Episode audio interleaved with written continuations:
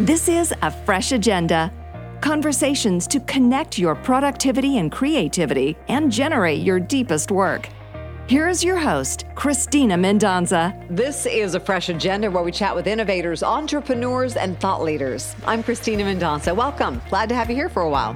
This podcast is about having some deeper and more positive conversations on topics of creativity and motivation to explore how people create or build businesses or innovate in their industries. So today we are taking on healthcare with a very interesting guy, Dr. Zubin Damania, or as he's known by his alter ego, ZDoggMD. I really wanna immunize so freaking bad.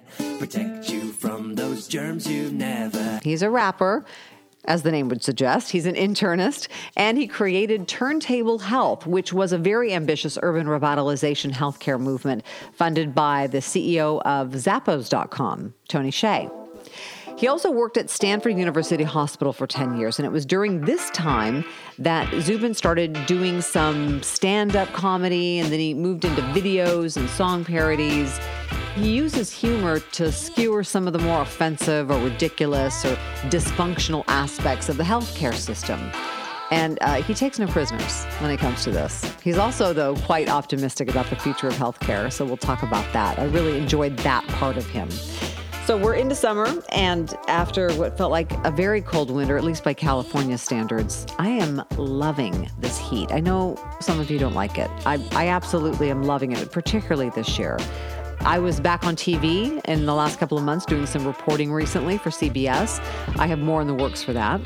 And our morning show at News 93.1 KFBK is really feeling like a well oiled machine after a few months. The feedback's been very positive, so that's satisfying. And while there are never enough hours in the day, I'm somehow finding a little bit of time to unplug, get out for some forest hikes, and kind of refeed my own creative engine. And I hope that you are too.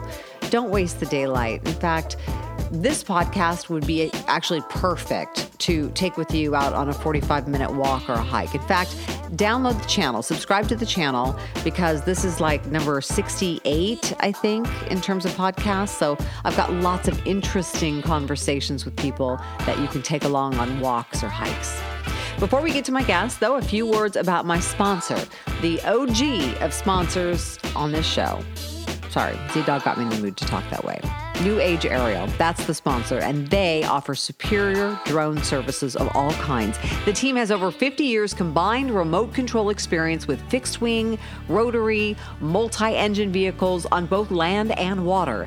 The CEO of New Age Aerial is Dave, and he is fantastic to work with. He has a great team, they love what they do. So if you need still pictures or videos for your film, project, or real estate, even your wedding, you need HD, you need 4K, you need time lapse, whatever you need. Dave will exceed your expectations. So give him and his team a call or look him up online. That's New Age Aerial, 916 645 3474 or newageaerial.com.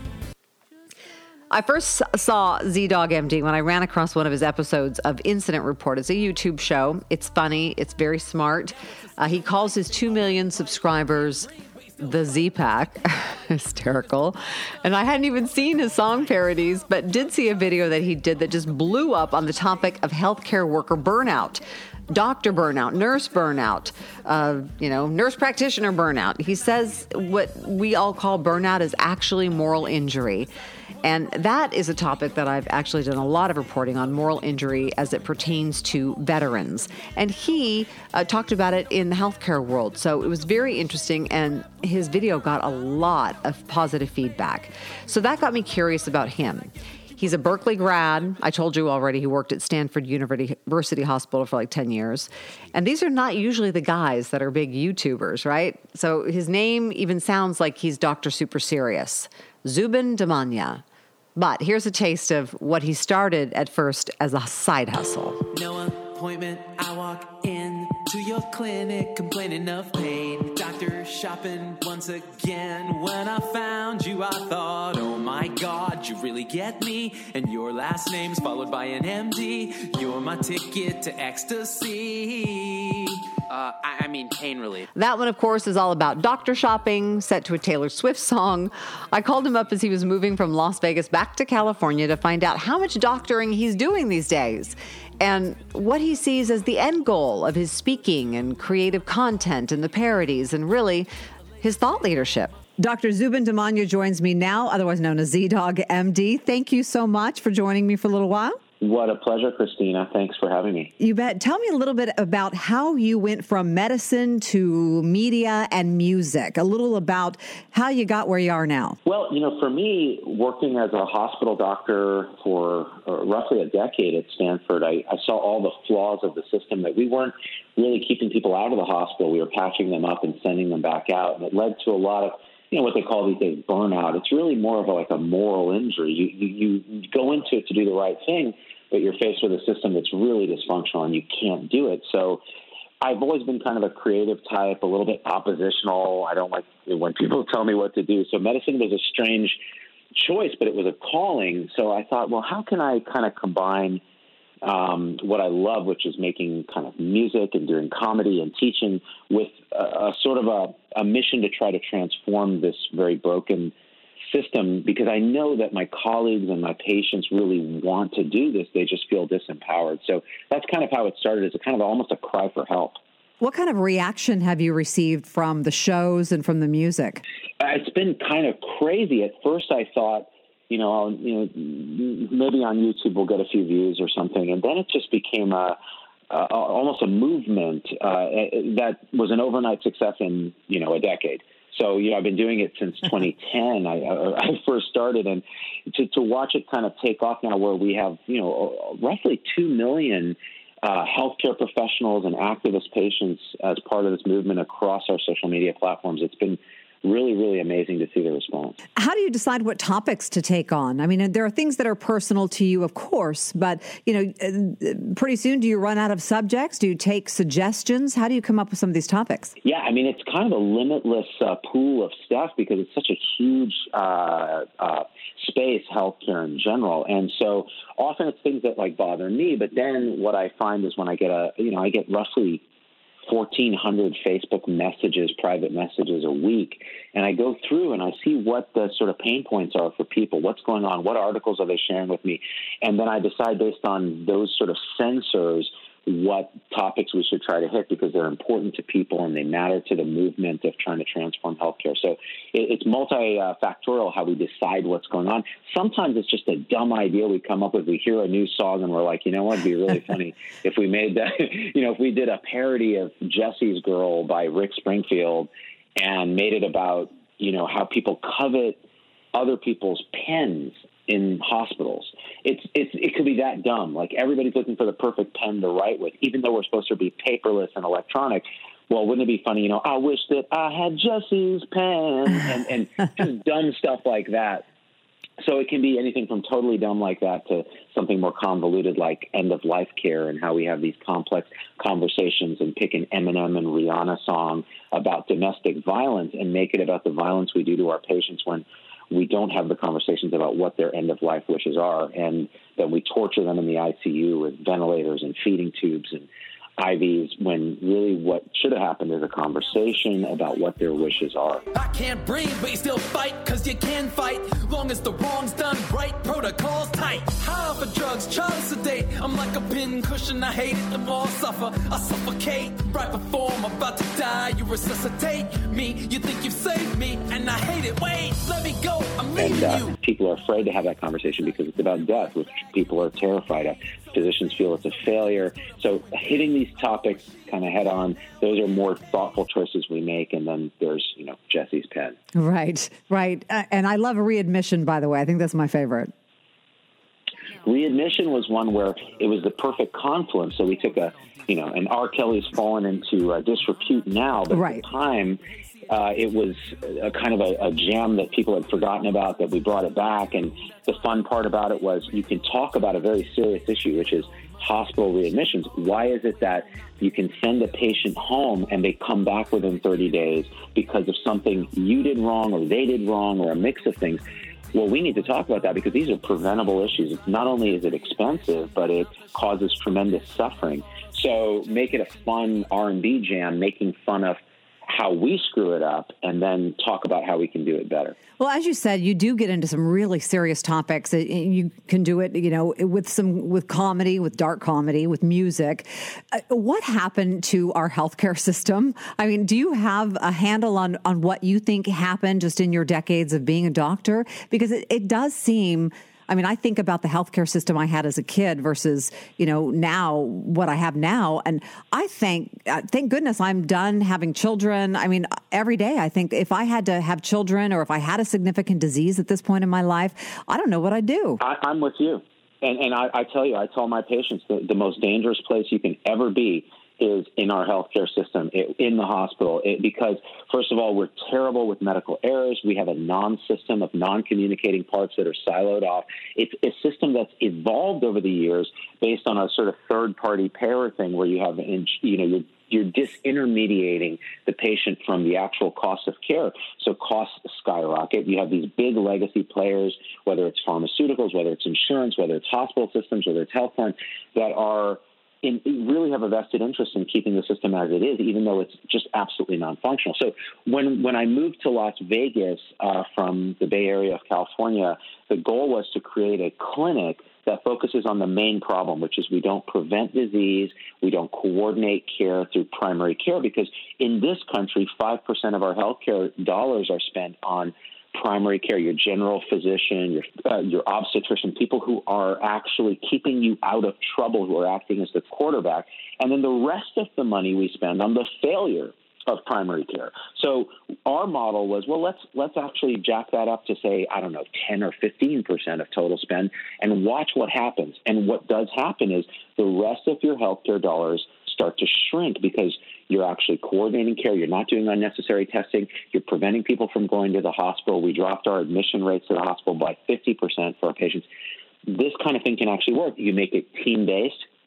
You, so you, you use health coaches and nurses and pharmacists and doctors together. You use technology to actually bring them together instead of creating an obstruction where now you notice your doctor just stares at the computer instead of talking to you. You know why? Because the computer is an electronic cash register, that person can't get paid and can get sued if they don't click the right boxes. So now they've gone from looking you in the eye, having a relationship, to being a data entry clerk. We don't ask our lawyers to be their own court reporters, yet that's what we're asking physicians and nurses to do. So uh, we we created this model that really really worked, and we went out of business in three years. Why? Because the rest of the system wasn't yet ready for this. There's no way to pay for it. And now we're starting to see the transition happening where no, this is the only way we can move forward. So I'm actually very excited about where the future of healthcare is going. I think you, you, you know, when, when, you know, in five or 10 years, you're going to see a dramatically better system if we get this right. Oh boy, I sure hope we do because just that image that you you explained of the doctor staring at the screen as you're sitting there in the examining room is so true. And then uh, you know, I recently had the experience of not only that, but then there's a third party apparently listening in that's taking notes for the doctor. So I've got this third party oh. person taking notes for the doctor as he's checking boxes and I'm sitting there just answering questions and thinking I could have probably all done this all from home on the computer. You just nailed it. So it's funny. We break a system. We end up adding this administrative burden of charting that the doctor has to do. So how do you solve that? Hire another person. We call a scribe to sit in the room, be yet another sort of person, another body in the room during these very intimate conversations who's sitting there taking notes so the doctor can look you in the eye. How about this? How about we make it convenient. We get the technology to have some artificial intelligence that it can recognize speech and just sit in and take the note for you. And then the physician and the patient in a sacred relationship, a trusting relationship. That's what medicine is. That's the sacred art of healing. And we've lost it, but we can get it back. I mean, you, you as a patient, as a layperson, get it immediately. Why can't we get it in healthcare? Right. Right. So let's let's move on to some of your big issues that you've tackled. Uh, this one is uh, particularly uh, of interest in California because we really have been kind of one of the centerpieces of the anti-vax movement. a lot of anti-vax uh, um, parents at the Capitol lobbying against, uh, especially one legislator, Richard Pan. He's been trying to close the loopholes for vaccination. Tell me, uh, as a doctor, as you see it, I mean, you obviously think vac- vaccination is a good good idea. Um, have you had any pushback or or comment from your listeners or viewers? Yeah, so Richard Pan is a hero, by the way, because what he's trying to do is save lives. And I think the issue with, with the anti vaccine movement, it's one of our platforms that we take a very hardline stance on because very few physicians uh, we have to behave very objectively. We're trained to be scientists, so we don't use uh, strong language. We use equivocal language. Like, well, you know, the risks outweigh the ben- or the, the, benefits outweigh the risks of vaccines. And so what happens is uh, celebrities and people who uh, like to spread misinformation will take advantage of this by being absolutely certain in what they say. Vaccines are poison and they cause autism and they cause this and the mercury and the aluminum. And so what we've done with our platform is says, listen, the data all all consistently show that vaccines are not only safe, they are effective. Now let's communicate this using the same techniques, which is uh, we will, you know, go hard, we'll do satire, and we will make analogies and tell stories. Seat belts are a great example. So seat belts happen to kill children occasionally. So you can have an accident where the seatbelt can be responsible for the death of your child. Does that mean that you go out and say, do not wear seatbelts, they're dangerous to children. That is totally backwards thinking. But that's what people are saying with vaccines. There are very rare, like one in a million, serious adverse reactions, and yet we prevent diseases that have killed and maimed children and continue to do so around the world. So the, the, it's a clear calculation, right? And not only that, but your decision, in other words, the liberty that you take with your body and your child's body, that's important. It's important to me too. But when that liberty infringes on the liberty of others, in other words, your child makes a an immunocompromised child, an old person sick and kills them, that's where your liberty ends, is, is damaging the liberty of others. So we feel very strongly about this, and we found that our platform is a great way to spread actually the correct information about this stuff in the face of celebrities like you know Jessica Biel and others coming out saying they're anti-vaxxers. And now, if there's so much shame component to it, you have to come out and say you're an anti-vaxxer. Uh, which I think is appropriate. I think public shaming is, is, not a bad thing in this setting when people's lives are at stake. And there was the recent uh, ruling that a child can get a vaccination against their parents' wishes if they want to. I love it so much. I mean, again, we talk. I, I think, and listen, I'm going to say this. I actually have, I have a lot of sympathy, empathy, compassion for people who have anti-vax beliefs because oftentimes they have a moral sort of fabric that values liberty, it values the sanctity of the body. And so I understand why it would make them very nervous. It would feel emotionally wrong to stick your kid with a bunch of needles and give them these things. But the truth is, they've been misled by the delusional 1% of anti vaccine activists who are really a cult. And it's easy to be misled online when all opinions are equal. So now what we have to say is okay, let's actually understand where they're coming from. Yeah, you should have liberty to make your own decisions, but here's here's why this decision is the right one, and that's to vaccinate your kids, right? So we don't mm-hmm. want to shame people on the fence. We want to shame the delusional people that you're never going to convince because they need to lose credibility because they have none. That's interesting. You make that delineation because you know I am I am definitely for vaccination, but I re- when my children were babies and I'd want to bring them to the pediatrician, they say, "Oh, we're going to have eight shots today." That would make me nervous that would make me nervous getting right. a bunch of different vaccinations at the time. And I thought, well, are they doing this because it's just cheaper to get it done all now instead of having me come in a couple of different times? So I would I would kind of push back and say, well, let's do like two or three today, and then come back and do the others. And, and you know what that makes you? That makes you a good mother. It makes you somebody who's actually trying to do the right thing for your children. And I think most most parents on the fence have that same reaction. I had that reaction. I actually, and I know the safety of vaccines. When they, you know, do the do the stuff for my kids, I, I you know, back then I would just be like, "Ooh, it doesn't feel right." But the truth is, a lot of times our instincts and our feelings are actually incorrect. Uh, in the setting of actual, you know, science. So we have to actually educate. And the truth is, look, if if you want to spread it out over a couple days, that's fine. I think big delays, though, actually open your child to, to getting sick, especially in the settings of measles outbreaks, diphtheria, things like that, whooping cough coming back. But it's normal to feel that way. And I think in, here's the here's the last piece of that because our medical system's so broken and our pediatricians have so little time and they're so overwhelmed, they don't have the time to sit down and allay your emotional reactions to this. They don't have the time. They just say, "Hey, get this vaccination," or you know what, or you, you forget it. And and that's part of the reason I think uh, parents are losing trust in our healthcare system, and that's on us. So we have to do better as a system and as individual physicians. And there are some that are just so good at it that, that they're they're having these conversations in a really meaningful way with physicians, with parents on the fence, and slowly but surely people are getting influenced. So, you know, it's a very complex issue, and it can't be just distilled into you know um, uh, the talking points you see on the news. Well, I know it has to be more than patients and and uh, you know casual listeners and viewers reaching out to you. It has to be doctors too, because the uh, the segment that you did on burnout or moral injury um, was stunning in you know in its scope, uh, for, and and really gave those of us who aren't in the medical profession a peek, a little bit of insight into what doctors are facing, because you always think them think of them as co-conspirators with the system.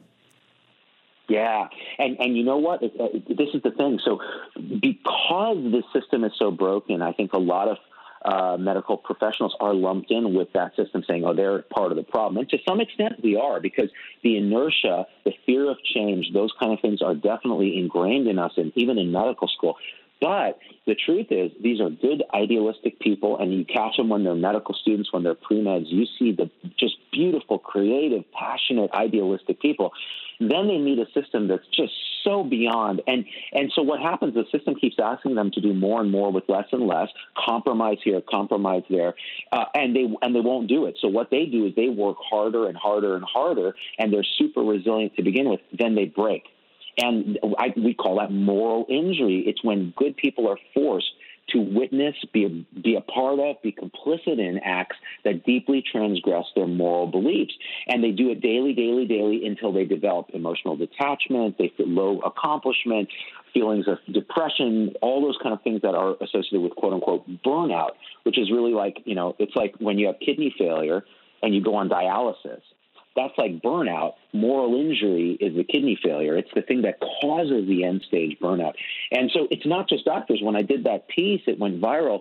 Educators, law enforcement officers, engineers, video game designers, teachers, messaging me saying, teachers. Yeah. We, we suffer moral injury every day. We care about these kids, yet we don't have the resources. There's all this administrative paperwork, and it's depressing. And so, you know, it's a systems issue that we've turned into an individual issue. Oh, you're weak, you burned out. Here, do a little meditation, use some essential oils, go on a vacation. No, that's not enough. Right. We, we have to stand up and say a system needs change. Right. So, how can we be good consumers of our own health care? Oh, you know, I think a big piece of this is having a voice, having a conversation with your physician, really asking those good questions, learning how to think. So, in other words, how do you parse this crazy information you have online? And, if you are able to partner with your uh, healthcare professionals, then they can help you learn how to do this. And really, really, really advocating for yourself. Understand, asking questions. Why are you doing this? Is this going to actually change? Is this test I do going to change anything you do? If the answer is no, we shouldn't order it. And so you can keep yourself much safer and much healthier by being a, a, an advocate.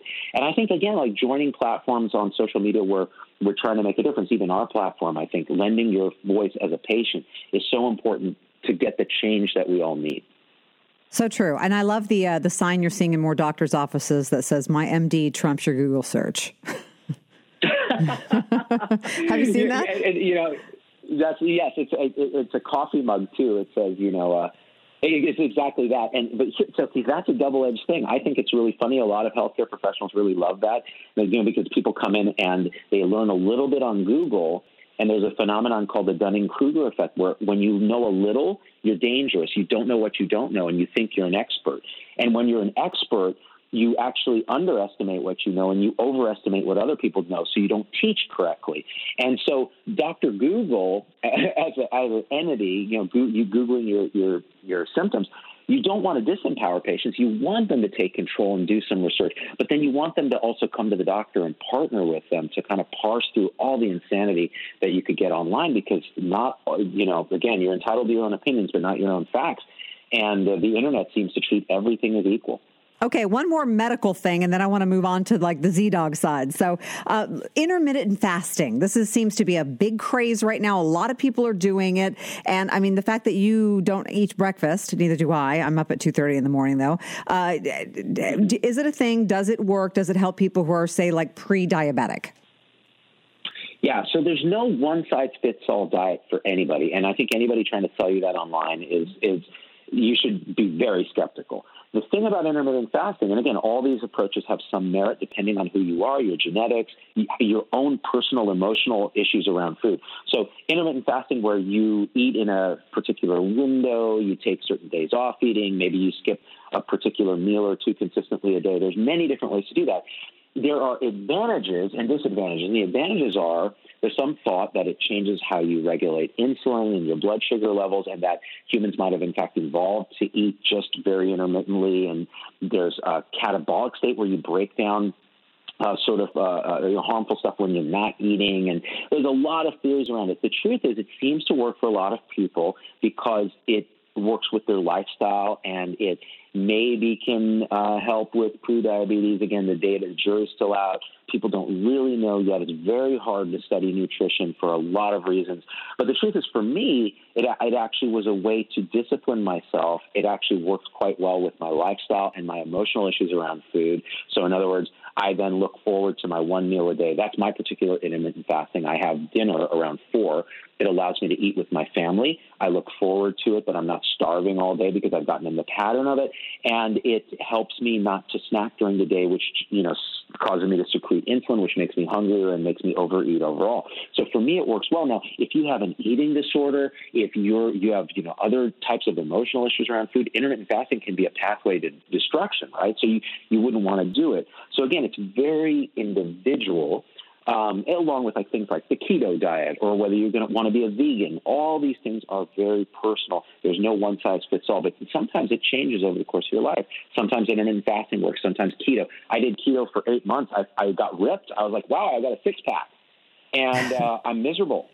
Yes. like I can't eat with I can't eat with my family. You know, I can't I can't go to Chuck E. Cheese with my kid. So you know, these kind of things. Uh, uh, you have to weigh in. So I found a, a Mediterranean diet with intermittent fasting worked for me, but you know it's different for every person. All right. So tell me about your your production crew. You seem you're putting out a lot of content. Do you spend more time doing that? Do you spend more time practicing medicine? How, how do you balance your life?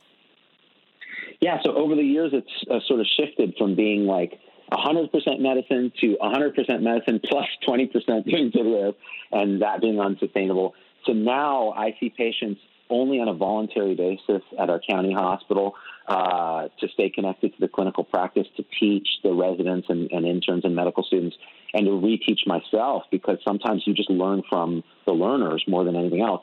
And then the majority of our time is spent on our um, production, on our show, on speaking around the country, on this movement that we're trying to uh, kindle and keep going and uh, to the transformation of healthcare. So the majority of our time is spent with that. I have a team of uh, producers, um, and I have a team of two million people that feed me content ideas every single day. So it's it's really a, a blessing to be able to get to do this.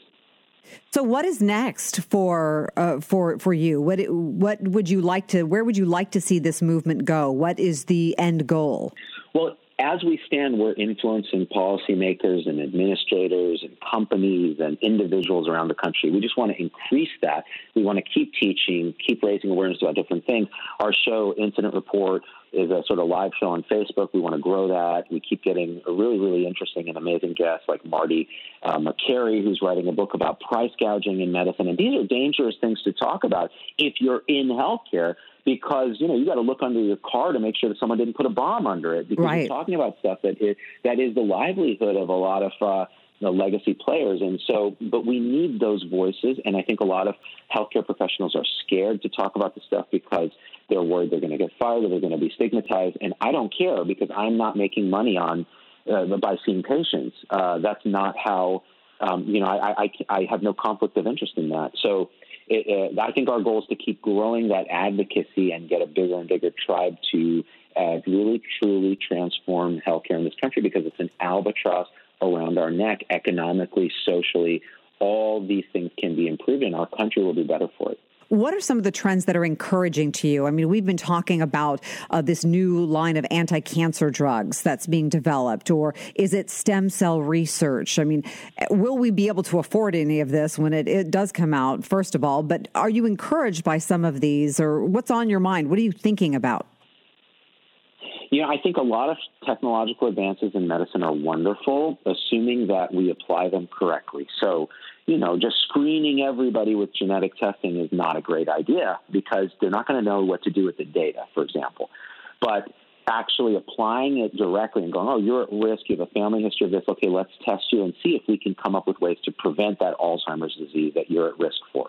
Uh, you know, everything from stem cells to designer babies. Um, these things are really actually quite interesting, and you, you can you can figure out how we're going to pay for them if you first focus primarily on how do we keep people healthy in the first place? And that is simple stuff like diet, exercise, your built environment, your stress levels, you know, how we're kind of wrecking ourselves mentally in this country by this constant striving for success and then wondering why we have an opioid epidemic and declining life expectancy three years in a row and things like that. We need to take a good hard look at that and wake up on that before we start really um, obsessing about the new technologies, in my opinion. Right. Is life harder these days? I know the suicide level is up. I mean, pretty much across across the board, particularly in some industries. Uh, technology has, you know, scattered our, our brains and our attention spans. I mean, are people dealing with just a lot more these days, in your opinion? You know, every generation seems to think they're dealing with more than the last. But I think if we look back in the 1800s, life was pretty darn hard in those days. I think it's more that what we've what we've encountered is, like you said, technology, social media, ways of uh, being in the world that are at odds with you know millions of years of evolution for us. So what ends up happening is we get stressed. We're we're you know, for example, giving uh, young girls social media, Instagram, Facebook, you know, Twitter, these kind of things, Snapchat. It's it's the equivalent of say giving a young boy a loaded handgun young boys are kind of wired to be rambunctious and physically a little bit violent. So you give them a handgun, there's going to be murders everywhere. If you give a young girl social media, their equivalent of violence is relational aggression. So they will actually try to damage people's reputations, gang up, form cliques, do things like that. Social media accentuates that along with its fear of missing out and the bullying and things that happen. And now you've created a crisis. So these are, that's just one example of how our current world has created problems that our ancestors didn't have that we can actually solve. It's just we're in transition. So I'm actually encouraged we're going to go in the right direction. But in the meantime, you're going to have you know increased suicide rates, drug addiction, uh, um, the most anxious and depressed generation of kids that we've had, according to data. And so th- these are real problems. So we got to make noise about it, figure out what's going on, but we don't throw out the technology. We don't, you know, say, "Oh, life is harder now." I don't think it is. I think we just have to get these things right. Right. You know, when I look at, um, I've seen so many documentaries about uh, FDA members that kind of go back and forth between they're on a pharmaceutical firm's board and then they're on the FDA. And uh, is there a regulatory structure at all looking out for the American people? Oh, what a great question. Um, I'm going to say this. I think we throw our uh, regulators under the bus pretty quick. I know some of these people, um, a lot of them are really good people in a, in a difficult system. And you're right. I think this lobbying and this sort of uh, treadmill of going back and forth is not productive. But unfortunately, since they need a level of expertise, they need to understand the industry they're regulating. A lot of times that's a way that that's done. So it's actually a lot more nuanced than it seems on the surface. However, having talked to people who are at the highest levels of government, a lot of these people are really good people. They're emotionally invested in doing the right thing. And if we can support them while making sure our regulations prevent, you know, abuse, because that does happen a thousand percent, I think we can see a lot of progress. But I think there's a lot of cynicism that we can overcome by actually working together with these folks. Okay, that is so encouraging, and I love um, I love that you know for all of your realism, you do have an optimistic approach. Uh, so finally, and I ask a lot of uh, my guests this: What do you do personally to stay creative? I mean, it's very difficult. You're putting out all this content. Uh, you have a family that you're raising. You're you're you're doing your business. You're doing your clinical practice. What do you do personally to kind of punch into your creativity and kind of recharge? Mm, great question. And this is like, I think creatives around the world struggle with this. Like, how do you find the news? How do you stay open? One thing I've learned because I'm conditioned by my medical training to on, to feel like more work equals more output, more success. You, you can work your way out of any problem through just more effort. And that's not how creativity works. What I've learned is actually working one to two hours on creative stuff a day is actually the sweet spot because that and it's in the morning for me when I'm most creative. That's when I'm coming up with ideas. That's when I'm meeting with my team. That's when we're brainstorming. Then the rest of the day, you can do the menial stuff that makes it roll, like running the social media and making sure to answer messages. But focus your creative activities in the time when you're most creative. Don't try to force it over an eight-hour day. Humans are not designed to work a nine to five. They really aren't. And I think future technology is going to allow us to free us up to do these sort of project-based things where we bring our own unique creativity the table, generate value that gets us paid while being true to who we are. And so for me, it's it's learning. Okay, I'm not always creative. There's times when it's really bad, and if I try to force it, it's going to suck. So you have to recognize that um, and recognize your limitations. Have a great team and be open. I think openness to experience is a key personality trait that I think helps creatives to uh, be there when the muse actually strikes. Okay, Dr. Zubin Damania, thank you so much for your time. Tell us where we can all connect with you and where uh, new people who are listening to this can find you. So all our social media and archive of our videos is at zdoggmd.com, Z-D-O-G-G-M-D. Two G's because one is necessary but not sufficient to be a gangsta. And, and on Facebook, uh, you can search ZDoggMD on Facebook. That's our main platform where most of our uh, action is. Love it. All right. Thank you so much for taking the time. So appreciate it. What a pleasure. Thanks for having me. I hope you enjoyed our conversation with Dr. Zubin Damania, ZDogg MD. Such an entertaining guy. And whether you agree or don't agree with him, particularly on the vaccination thing, I know a lot of people are on the fence on that. The fact that our healthcare system needs improvement is something pretty much all of us can agree on. So if you search his name or even just search ZDoggMD, he'll pop right up. And he's back in Cali, so we can claim him as our own again. Coming up, I've got an Entrepreneurs Unleashed event. If you're in the Sacramento area, I'll be on a panel with Urijah Faber that happens July 18th. Uh, Mark Haney is actually organizing this event, his organization. It's in the afternoon. I've got a link to the event below, and you can also just Google it uh, as well and great feedback on the last few podcast episodes, which you can check out on iTunes or Stitcher or wherever you find your podcasts. Look for a fresh agenda and subscribe. You'll see me dressed in black on this kind of blue turquoise background. Just subscribe because I've got great conversations with uh, supermodel Kathy Ireland, who is an amazing businesswoman, uh, celebrity chef Tyler Florence, former Cosmo editor in chief Kate White, and the country's first African American female billionaire. Not Oprah. She was way before Oprah. Her name is Janice Bryant Howroyd, and she is amazing. So don't forget to check that out. And check us out each morning on the KFBK Morning News on News 93.1 FM. Sam Shane and I are there every weekday from 5 a.m. until 9 a.m. And we're doing deeper stories, more relevance, more context, and many perspectives. And thank you for being here. Thanks to my sponsors, New Age Aerial and New Age Designs. Reach out anytime. And thank you so much for listening. This has been a fresh agenda. Talk to you soon, and let's stay connected. Conversations to connect your productivity and creativity. This is a fresh agenda.